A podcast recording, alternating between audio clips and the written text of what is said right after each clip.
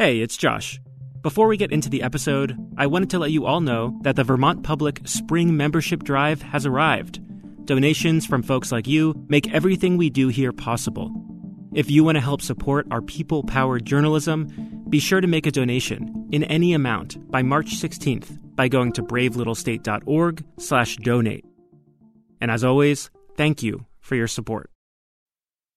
From Vermont Public, this is Brave Little State. I'm Josh Crane. And I'm Sabine Poux.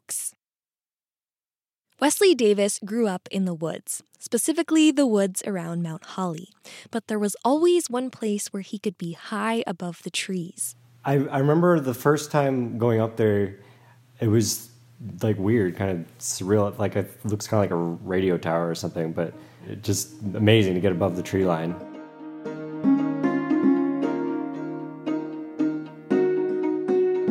Talking about the fire tower on the summit of nearby Ludlow Mountain at Okemo. On top of the tower, Wesley and his siblings could see for miles. It's close enough to our house so you can figure out, okay, that's you know our neighbor's property and that's the lake or whatever, and there's the farmhouse. You know, it's it's neat. As Wesley remembers, the tower was made of metal and had four or five flights of wooden stairs. It was tagged with graffiti, and there was often broken glass at the base, probably left behind from some high school party. The remains of an old cabin sat nearby.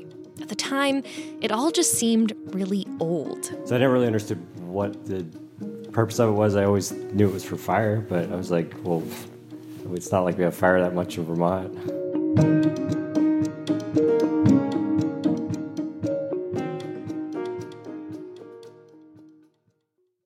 Fast forward to today. The fire tower that Wesley grew up with on Ludlow is about 100 years old. By our count, it's one of 38 total fire towers that were built in Vermont. And it's one of just 13 that's still climbable, minus those that are temporarily closed for repairs. But Wesley's also interested in the ones that aren't so easy to find. And like those are ones that probably interested me the most. For example, the one on Mount Carmel. Mount Carmel.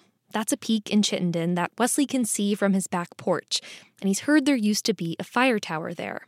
That got him thinking about all the other towers that might be sitting in the woods forgotten, and it reignited his earlier curiosity about why they were put there in the first place.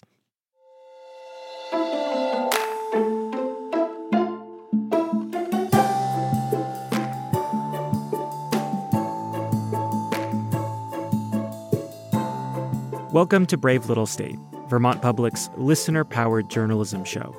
I'm Josh Crane. Here on the show, we answer questions about Vermont that have been asked and voted on by you, our audience, because we want our journalism to be more inclusive, more transparent, and more fun. Today, what is the history of the fire towers scattered across Vermont's peaks? How many were there, and how many are still standing? A question from Wesley Davis of Chittenden about those tall wood or metal structures on top of mountains. And Wesley isn't the only Vermonter to wonder about them. A lot of you have asked us what's up with the fire towers? Reporter Sabine Poux searches for answers in the early 1900s when timberland owners and railroads ruled the Vermont landscape. He was willing to finance the construction of the first tower. And she arrives at the doorstep of a couple that found a lifetime of artistic inspiration as fire tower lookouts in southern Vermont. Everybody was doing something, they had their reasons for being there. We're a proud member of the NPR network. Welcome.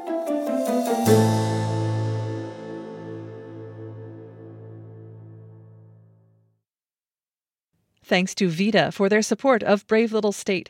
Since 1974, VEDA has helped Vermont businesses grow and thrive. From agriculture to energy, startups to family companies. Find solutions that fit your business. Visit VEDA.org to start your next chapter today. And Sunset Lake CBD, a farmer owned business crafting CBD products right here in Vermont. Learn more about their sustainable farming practices, delivery options, and how to support local farmers at sunsetlakecbd.com. My hunt for answers starts with some beginner's luck. On my first day of reporting, I'm told to get in touch with Luke O'Brien. He's a forest recreation specialist with the state of Vermont. I give him a call, and he just so happens to be standing on top of the state's oldest fire tower on Burke Mountain, working on some repairs. I join him up there the next day. Well, should we go up? Yeah, let's go check it out. Sweet. It's an impressive structure, ladders zigzagging up the tower's metal torso into the clouds. Climbing up, it feels a little treacherous. You know, three points of contact maybe, and Okay. take it easy. The fire tower on Burke in the Northeast Kingdom is the oldest and one of the tallest towers in the state, with sweeping views of Willoughby Gap and the Green and White Mountains. The cab of the tower, that's the small closed in hut at the top, is tagged with the names and initials of visitors who've proudly stomached the daunting heights and ripping wind to get to this point. It's distracting with the wind. Yeah. It's hard, it's hard to concentrate. But it's amazing. We get out of the wind and head to the base of the tower to chat. A ski lift sits idle nearby in summer hibernation, and a few yards away there is another tower that stands even taller. What is this broadcast tower we're looking at? I think it's for Vermont Public Radio and Vermont Public, I should say. Yeah. So yeah, there's a lot of infrastructure here on Burke.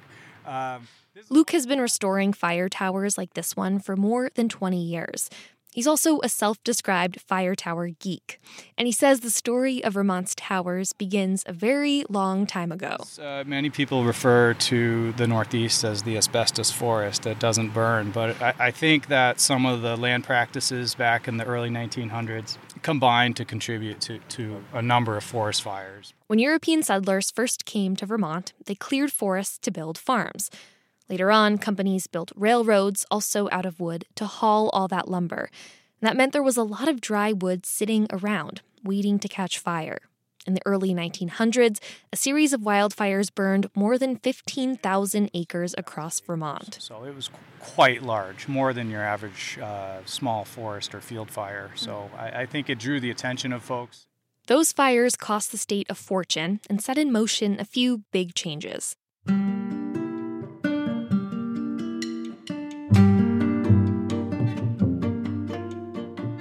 In 1904, the state set up a system of local fire wardens, and a few years later, it created a division of forestry and appointed its first ever state forester. It was that forester who decided to set up towers across the state's highest peaks based off a similar system that already existed in Maine. That system came highly recommended. In a letter to the Vermont Forester, one timberland owner from Maine wrote that his state system was, quote, the very best protection that could be possibly had against forest fires. In Vermont, wealthy landowners paid for the construction of the early towers, which helped them protect their own forests and property. The tower on Burke Mountain was financed by Elmer Darling, who owned the Fifth Avenue Hotel in New York City and had roots in the nearby town. He, over time, acquired uh, quite a bit of land, including much of Burke Mountain, and he wanted to protect that land. And he, he was willing to finance the construction of the first tower. And so Vermont's fire tower program was born. The state paid lookouts $2 a day to stand watch. Over the years, the program grew. In the 1930s and 40s, the Civilian Conservation Corps built even more towers and restored some of the older ones. And this time, they were using steel. A storm in 1938 had knocked over a wooden tower at Burke. Steel proved to be more durable. In total, there were 38 towers built, along with many corresponding cabins. They were staffed during the dry season from late spring to early fall, and most of them were in the Northeast Kingdom, where wildfires hit the hardest.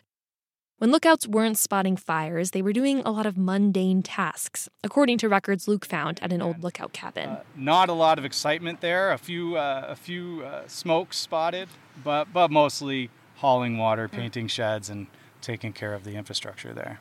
Seems like it would take a very patient person, or a person who really appreciates being alone. Yeah, yep.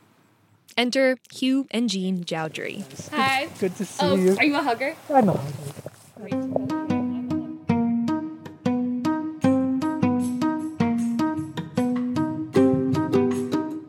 For people who spent 37 summers of their lives in a cabin in the woods on top of a mountain, Hugh and Jean are surprisingly outgoing.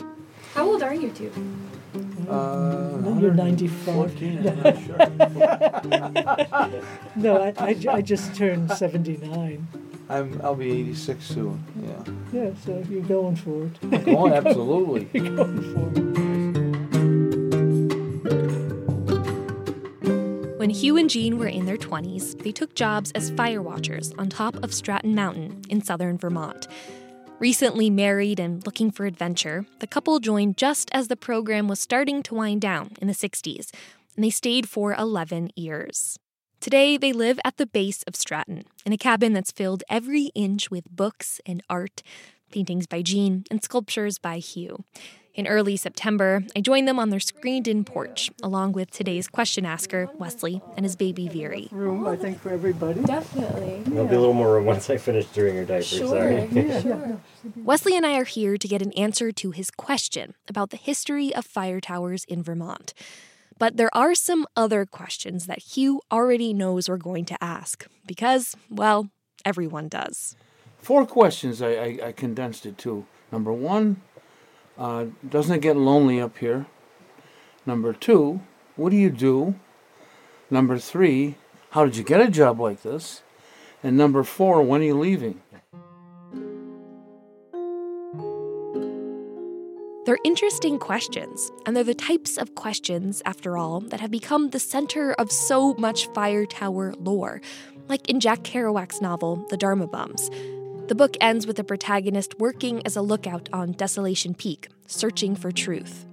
He writes about meditating one night outside the tower. Quote, Here indeed was the great truth cloud, Dharma Megha, the ultimate goal. That interest in spiritual contemplation is partly what brought the Joudrys up to Stratton in the first place. They were living in Buffalo, New York. Hugh was a math teacher, and Jean was a graphic designer. And then we said, well, this is kind of boring. What are we going to do with the rest of our lives?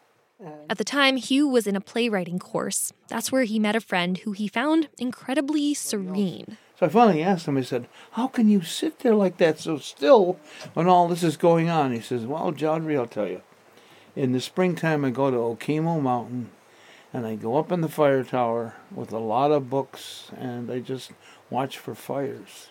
I said, They pay you to watch for fires? Just to sit up there and do that? Can I get a job like that? You know, I want to get out. Hugh says he was looking for intellectual adventure and time to read books about mythology and philosophy. Jean wanted some space to paint and to figure out what was next. The job of fire tower lookout fit the bill for them both. Luckily, the watch on Stratton was ready to move on. Hugh's friend wrote down the number for a contact with the Forest Service and told Hugh to give him a call.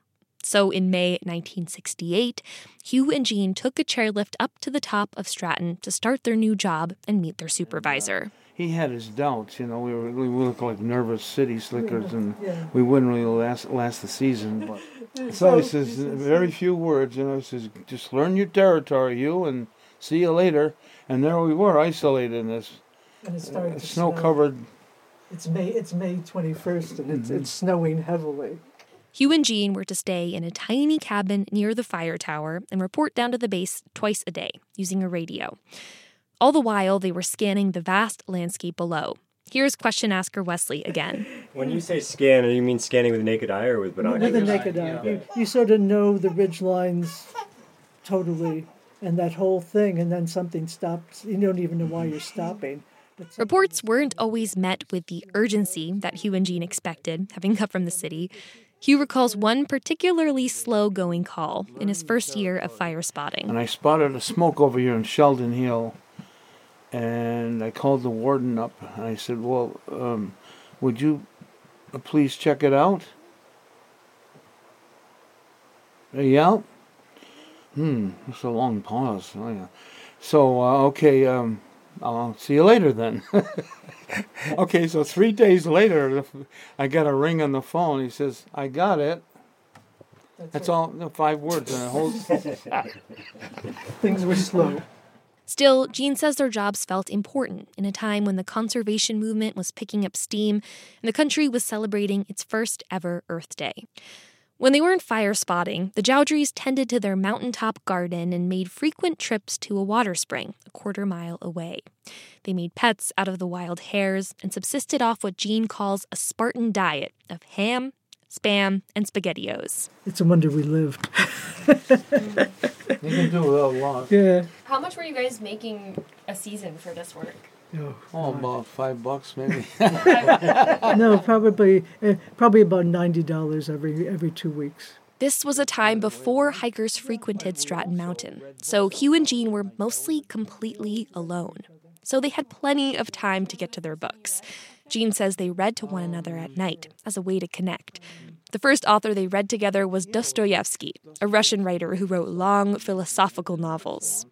I was reading it like, you know, this lamp was it was asthmatic. You know, it was a Coleman lantern, and there's this misery, this Russian misery, and I said, well, Uh, maybe if you read the darkest books possible, you, you realize you realize no you, you have no somebody somebody you know? that's very nice with you. but we- Hugh says the solitude changed his life. what happened was it was so different, the environment, mentally and physically, that I started I, I started having dreams in which there was no narrative. I said, "What the? There's no story. You're here, man. You're, It's okay now." We weren't talking to anybody but each other for the most part. I guess I was expecting that the isolation would be a pitfall of the job, or something for lookouts to put up with. But according to Jean, it was actually a draw. And not just for them, but for the other lookouts around Vermont, too. There was a woman on uh, Mount Olga. She was planning on becoming a nun, and she want she liked the solitude. And of course, Fran was reading his thousand books, and you know, Aspiring to be a writer. That was the to be a adventure, writer. right? There was a teenage woman on Burke who they talked to sometimes on the radio, and a friend on Elmore who was translating Tibetan poetry to English. everybody was doing something that they had their reasons for being there.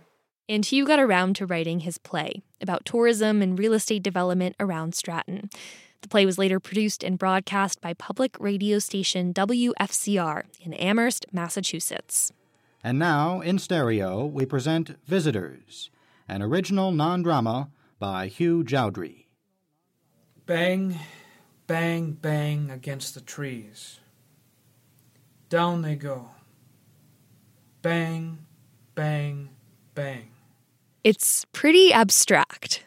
Doesn't it get lonely here? How do you get your food? What do you do in the winter? Didn't you have to get certified to sit here? Is that all you do is sit around here? What do you do in the How do you winter? get your food? What do you do in the winter? From the late 60s to the late 70s, Hugh and Jean thrived as fire lookouts on Stratton Mountain. Then something changed. Vermont's fire tower program came to an end. So in 1979, Hugh and Jean packed their bags and headed for a different wilderness New York City. Coming up, the end and rebirth of Vermont's fire tower program. They're, they're still quite popular. As you can see here, we're, we're still trying to keep them in good shape for the public. We'll be right back.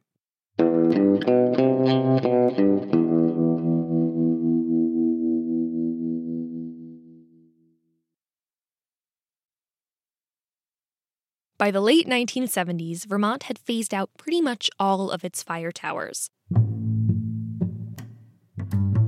One reason for the shift was that there just weren't as many wildfires anymore.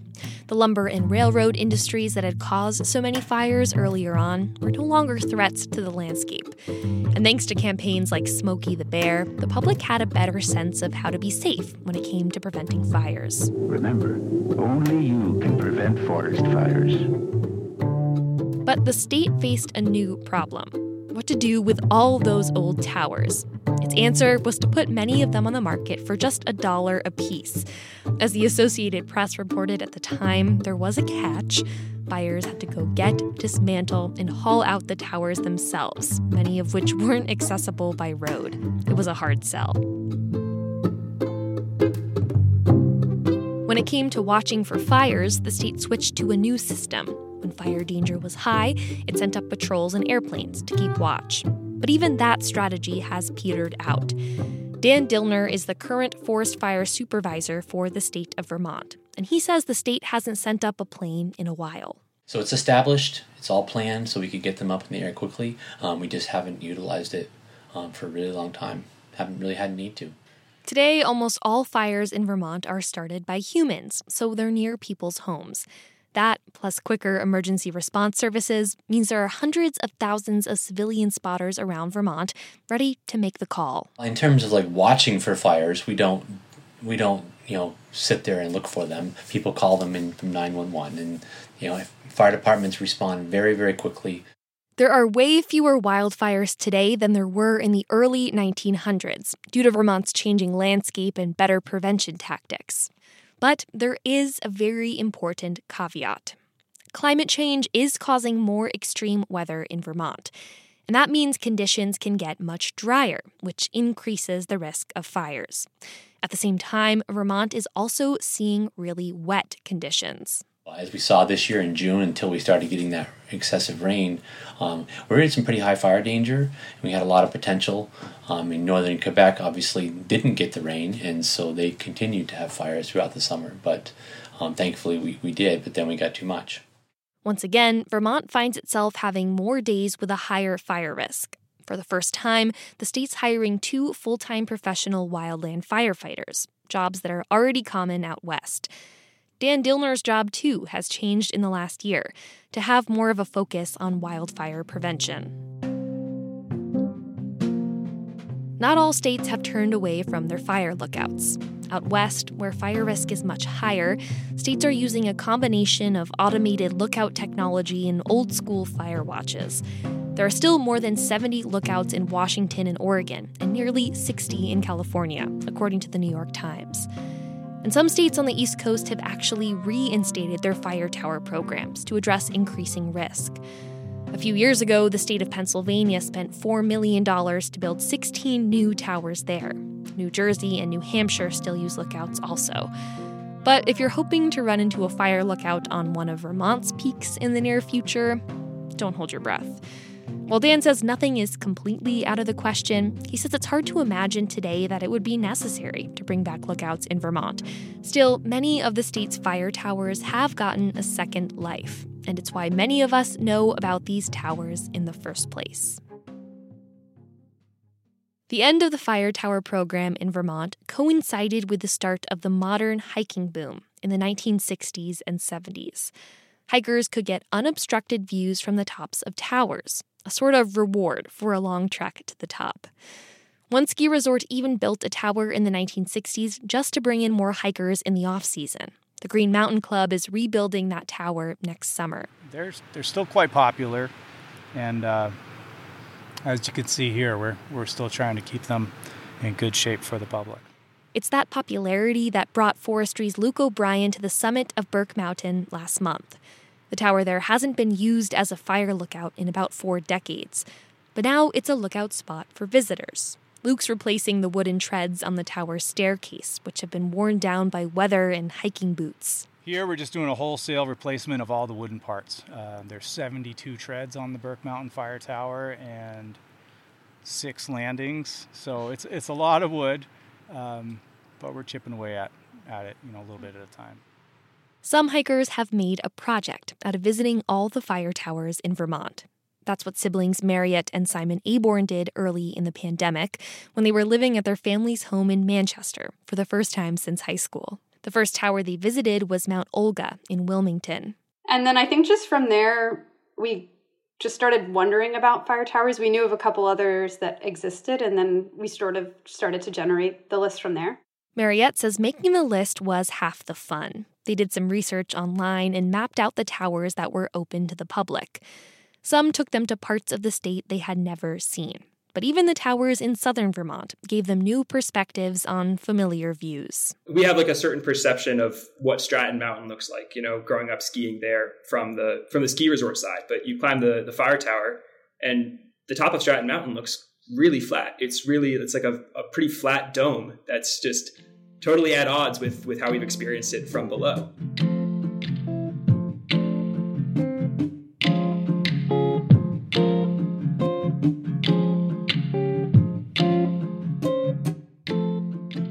As for Hugh and Jean Joudry, After they left their fire lookout in 1979, they couldn't stay away forever. In New York, they found themselves often making the drive to hike and camp in the woods upstate. So in 1996, they came back to their cabin in Fire Tower on Stratton, this time as caretakers with the Green Mountain Club. For almost three decades, the Joudrys enjoyed their second wind on their mountain perch. Another, but this time, many more people, and our duties were not that of fire, you know, watching for fire, but we always looked anyhow. I mean, why wouldn't you be looking? A lot had changed since Hugh and Jean left. The tower was now a lookout for tourists and through hikers who were coming by on the Appalachian and Long Trails. What was initially a monkish artist refuge had turned into quite the social scene.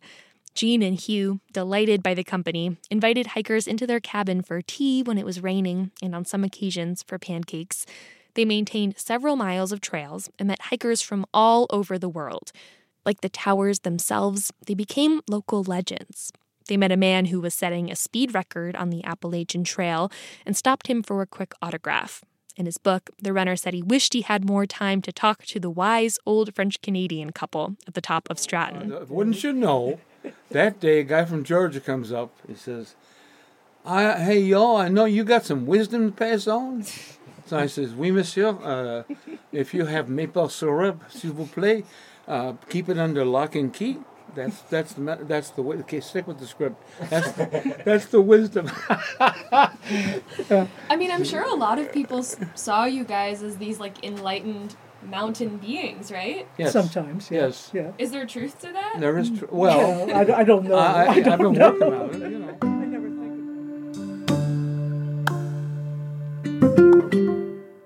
Last year, the couple retired so they could get back to focusing on their art. A younger caretaker took their place.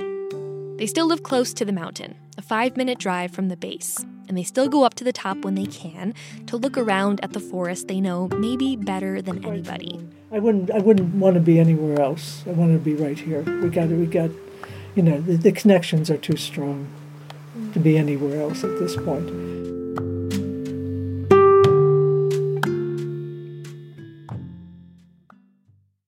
Not all fire towers have stood the test of time, which brings us to this postscript in our story. First, some quick math. At the top, we told you there have been a total of 38 fire towers in Vermont. 13 of those towers are still standing and still climbable, though two of them are currently closed for repairs. A handful of others are privately owned. And that leaves about 20 that are no longer standing, including the fire tower on Mount Carmel. That's the one that sparked the curiosity of our question asker, Wesley Davis. Wesley's heard it's still out there, so we decide to go find it ourselves. On a cloudy Tuesday, colleague Joey Palumbo and I head to Chittenden and load up in Wesley's red pickup truck. Our mission is one of redemption. Wesley has tried to find this tower before on a nearby mountain. Long story short, we went up there and didn't find any fire. We head up the long trail a ways, past a group of through hikers, and then up Mount Carmel itself, bushwhacking our way through. Eventually, we rejoin a narrow trail, and then, all of a sudden, Oh my god. Oh wow. Like completely intact, just on its side. in the middle of what feels like nowhere, there's a huge hunk of metal turned completely horizontal. The ladder running up its side is twisted like a roller coaster track, and it's overgrown with trees that have at parts wrapped fully around its legs.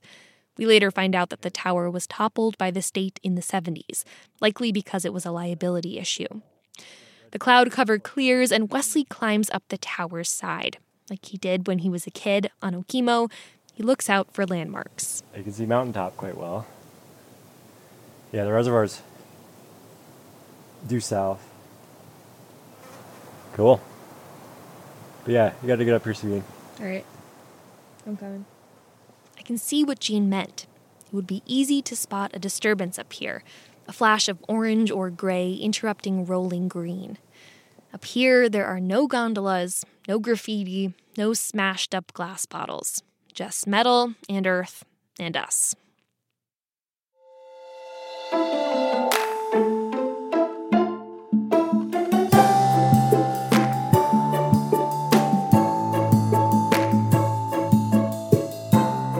Thanks so much for listening to the show, and thanks to Wesley Davis for the great question and for joining us in our reporting. To see a map we put together of all the fire towers in Vermont, past and present, head to our website, bravelittlestate.org. While you're there, be sure to sign up for the BLS newsletter. We're on Instagram and Reddit at BraveStateVT. This episode was reported by Sabine Poux, who also did the mix and sound design. Produced and edited by me, Josh Crane. Additional support from Sophie Stevens, Corey Dockser, and Joey Palumbo. Angela Evancie is Brave Little State's executive producer. Our theme music is by Ty Gibbons. Other music by Blue Dot Sessions. Special thanks to Mark Howout, Ron Kemnow, Mary Jo Llewellyn, Peter Hayes, Alan Thompson, Keegan Tierney, Prudence Doherty, Jules Sundberg, Liam Elder Connors, and Danielle Kovacs. Brave Little State is a production of Vermont Public. If you like our show, you can make a gift at bravelittlestate.org slash donate. Or leave us a rating or review on your favorite podcast app. We'll be back soon with more people-powered Vermont journalism. Thanks for listening. At a time when information continues to come at us faster and faster, sometimes you need to hit pause and rewind. NPR's Throughline takes you back in time to the source of the news stories filling your feed. Find NPR's Throughline wherever you get your podcasts.